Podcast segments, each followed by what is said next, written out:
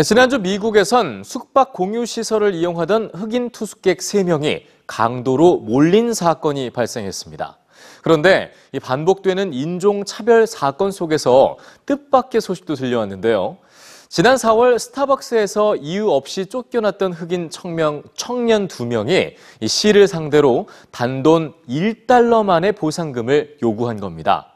보상금 1달러에 걸어본 희망, 뉴스지에서 전해드립니다. 한 여성의 차를 경찰들이 포위했습니다. 숙소에서 나오던 세 명의 여성은 경찰로부터 황당한 이야기를 듣는데요.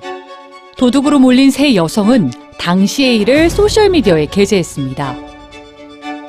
경찰들은 숙소 주인에게 확인한 후 여성들을 풀어줬지만 이 사건은 순식간에 퍼져나갔습니다.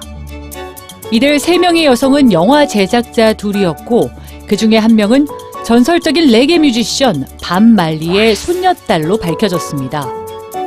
사랑하라. 정말 할 말이 많지만 백인 동네에서 흑인이란 이유로 경찰들에게 둘러싸였다. 많은 이들은 이런 일로 고통을 겪었고 죽기도 했다. 잔인한 사실이다. 그녀가 언급한 사랑은 할아버지 밤 말리가 간절히 희망한 단어였습니다.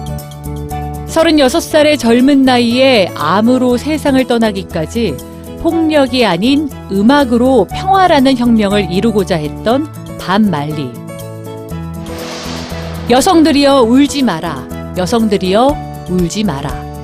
그는 사람들이 결국엔 하나인 사랑과 하나인 마음을 발견하길 원했지만 반말리 사후 37년이 지난 지금까지도 피부색은 여전히 화합의 장벽으로 남아 있습니다.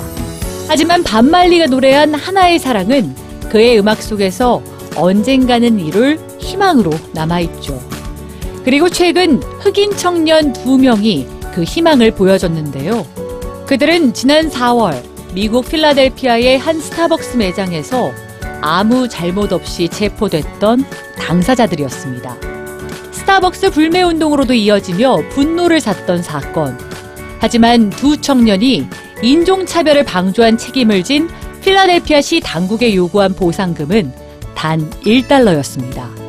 대신 필라델피아시가 자신들처럼 고졸 학력의 인종차별을 겪으며 창업을 준비하는 흑인 청년들을 지원하는 기금을 마련해 줄 걸 요청했죠.